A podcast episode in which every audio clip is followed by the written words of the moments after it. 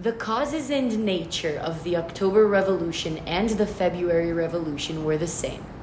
Discuss. 1917 saw two revolutions in Russia. To reach a nuanced exploration of both, a question must be addressed.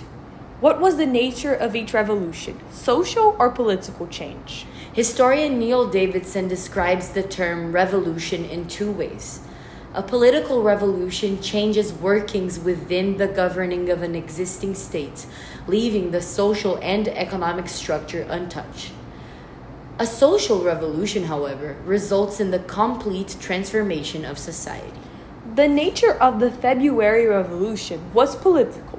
The century long inefficiency of the Romanov dynasty propelled the Russian people to favor political reform. It was a broad based movement of discontent where the primary objective was to end Tsardom in Russia. What happened in October was different. The revolution's nature was social. The October Revolution was a classic coup d'etat where the Bolsheviks aimed to enforce their societal ideal. The difference in aim of both revolutions is clear. Whilst February focused on removing autocracy, October aimed at replacing it with a specific ideological framework. However, whilst both revolutions have contrasting natures, their causes are indeed similar. Weak leadership, economic problems, mistrust in the government, growth of opposition, and World War I are shared causes of the revolutions in 1917. Hence, in this podcast, we'll analyze to what extent the causes of both 1917 revolutions with relatively different natures are the same. Let's begin by analyzing the Tsar's weak leadership together with the dual power of the provisional government and the Soviets. So, in addition to dissatisfaction with the century long autocracy of the Romanov dynasty, a major cause for February Revolution was the inefficiency of Nicholas II's leadership, a cause similar to the ineffectiveness of dual power in October. Yeah, whilst the nature of the Bolshevik Revolution was to socially transform Russian society, and the nature of the February Revolution was simply to end Tsardom in Russia the weaknesses of both governments made room for the, these revolutions to gain momentum. Tsar Nicholas II was fearful of controversy, indecisive, and ultimately weak. Sergei Witte himself pointed out that Nicholas never adopted a definitive, energetic attitude and loathed making a decision in the presence of others. Yeah, unfit and unwilling to rule, right? Similarly, the provisional government was limited in efficiency, as the dual governance setup meant the Soviets held real power. It saw itself as a temporary body that could not make any long term decisions for the future of Russia. In turn, the Bolsheviks could.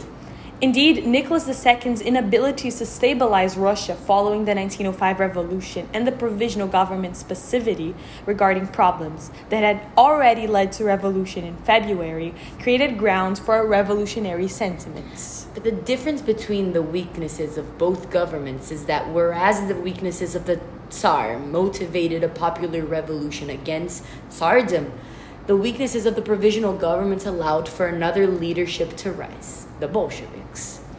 So let's discuss another similarity between these two revolutions, which was World War One. Yeah, the impact of World War One led to both the October Revolution and the February Revolution. Both the provisional government and Nicholas II failed to deal with the financial crisis caused by the war. And the crisis consequently weakened Tsardom and the PG and fueled the growth of opposition. The requisitioning of resources for the military resulted in a decline in agricultural and industrial production in Russia, leading to widespread famine. Yeah, its pressure on Russia's transportation also led to the collapse of the railway system, further exacerbating the, the shortages of food and fuel in towns and cities. There was rampant inflation plunging Russia into economic chaos, particularly impacting town workers who faced unbearable living conditions. Yeah, both the provisional government and the Tsar held this belief that World War I was an opportunity to restore Russian national pride. Yet the financial strain of both military investments wound up creating opposition and political instability in both of these scenarios.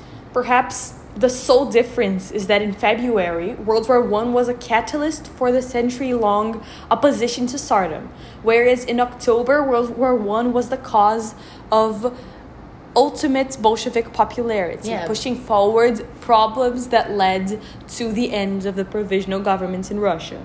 Yeah, because in uh, World War One, um, Nicholas II inserted himself into the into the crisis and linked the fall of Tsardom with the failures in the military. Right, becoming commander in chief, he linked his problems to the problems of the army, and as defeats mounted, opposition to his government also grew. Right. Yes, the provisional governments didn't directly do that, but World War One was already a problem that was happening in Russia, and it led to economic crises, to problems um, between national minorities, which ultimately led to revolution in October.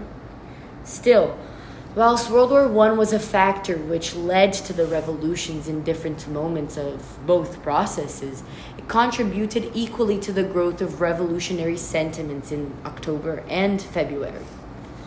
But there was a very interesting similarity between the causes of both revolutions, which was the mistrust in authority.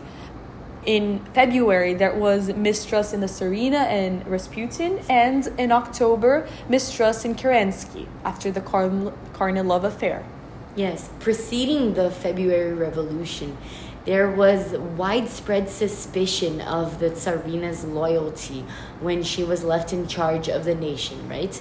Similarly, uh, regarding the October Revolution, Kerensky, Kerensky's incrimination of Kornilov showed the mass they couldn't trust him. Yes, given the Tsarina's German background and the disturbing influence of Rasputin, which was who was perceived as a malevolent mystic, there was rumors swirling about her intentions. And this eroded the once unshakable belief that the Tsar had the divine right to rule, sowing seeds of discontent that eventually led to the March in February or February Revolution. Yeah, comparably, Kerensky was widely perceived as a traitor. He appointed Kornilov as the supreme commander of Russian forces in order to restore law and order.